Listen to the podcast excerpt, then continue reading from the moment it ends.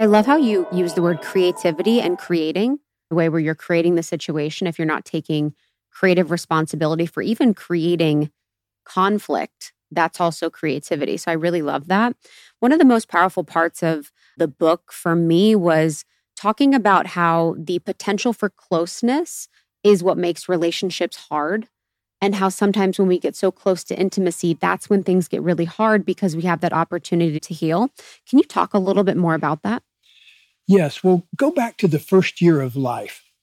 In the first year of life, you have the first six months, which is all about nurturing and learning to trust and receiving. The second six months of life, though, you begin to crawl around, you begin to explore. It's a whole different world then. And if you think about it, translate that to the rest of your life. We're always in a process of either getting close or getting individual, getting close, individuating, mm. unifying, individuating. We go back and forth between those two things all of our lives. And the idea in adult relationships is to see them as a process of deepening intimacy and to look at whatever comes up as a barrier to that and then to talk about that lovingly or lovingly look into it in yourself. But what a lot of people do when those barriers start coming up, they blame it on the other person and they lose the learning potential. That's the reason you can have people go through three or four different relationships, have the same pattern happen, and the person doesn't learn it. Mm. I remember I call it the greatest one liner I've ever heard in my entire therapy practice. I saw my first client in 1968 and I saw my latest one yesterday. So I'm still engaged in the process of helping people. I only work with two or three people a week now, but in those way early days, I had a whole school full of delinquents that I was trying to. you loved them though. We love our little delinquents. I love them. They were very interesting characters I'm to work sure. with. yeah. I remember one 14 year old who saw a police car pulled up in front of a donut shop, saw that the police car's door was open and the two policemen were up at the counter. He decided to get in the police car and drive it off, forgetting that he had never driven a car in his life. And he made it about six blocks before he drove the car through the window of a department store.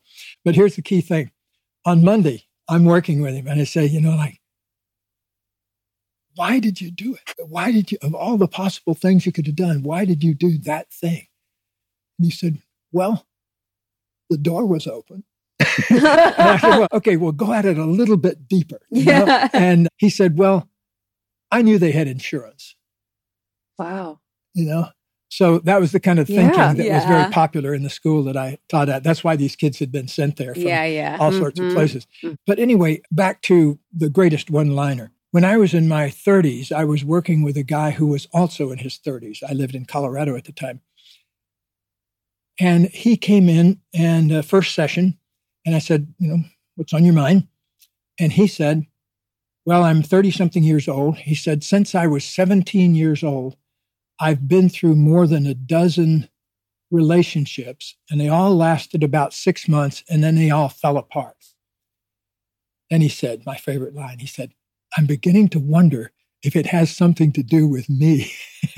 this had happened like 12 or 15 times, you know? So sometimes as human beings, our learning curve is very slow before we Yeah. say, hmm, what does this have to do with me? It was so simple once he f- just opened up that question, though, because it was a classic situation. When he was six months old, he was the Mm. youngest of four brothers. His mother ran off with another man and never appeared again in his life. So he didn't know who she was, but his father kept up this running dialogue. You can't trust women. Women will cheat on you. Women are evil. Just kept this dialogue up throughout my client's life. And I don't know what happened to the other three sons, but this guy had created one relationship mess after another, and they all had that six month kind of a thing to them. Now, isn't it amazing that the human consciousness as an unconscious entity can manifest Mhm. that over and over again? All we have to do is turn that around and use that same manifestation power to create things we want, to create things that are good for us, you know, things that are good for us to eat, people that are good for us to love. in my 20s, I had what I called a very damaged picker. I picked people in relationships that usually had addictions of some mm. sort that I didn't know about, you know, and I grew up in a family where there was a lot of secret addictions. I didn't realize the effect that that mm-hmm. had on me till later. It seemed to invite into my life one woman after the other that was either a secret drinker or a secret smoker. The one mm-hmm. I was mm-hmm. with before I uh, had that breakup, before I met Katie, was into Valium. And I didn't really mm. discover it because I'd never taken Valium. And I didn't realize there was these times of the day when she felt a little not there, mm-hmm. you know? And, and it was different. I noticed it. Just like a person who doesn't drink probably would notice a person who drank a, or even a small amount. But things like that, I realized eventually that was because I had a bad picker. I picked people mm-hmm. who had those problems to fit my programming. And so that's one thing that anybody in their 20s and early 30s really needs to look at is mm-hmm. what's my basic program regarding who do I select? Who do I pick? What kind of person do I go for? Do I go for a person who enhances my evolution mm-hmm. or one that slows down my evolution? Mm-hmm. Thank you so much for tuning in to Morning Microdose by Almost 30. We hope you enjoyed waking up. As always, we encourage you to take what resonates and leave the rest.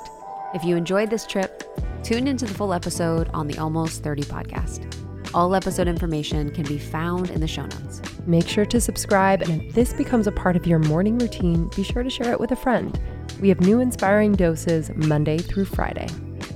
Follow us on Instagram at Morning Microdose and follow Almost 30 at Almost 30 Podcast. Thanks for listening. We'll see you in the Vortex.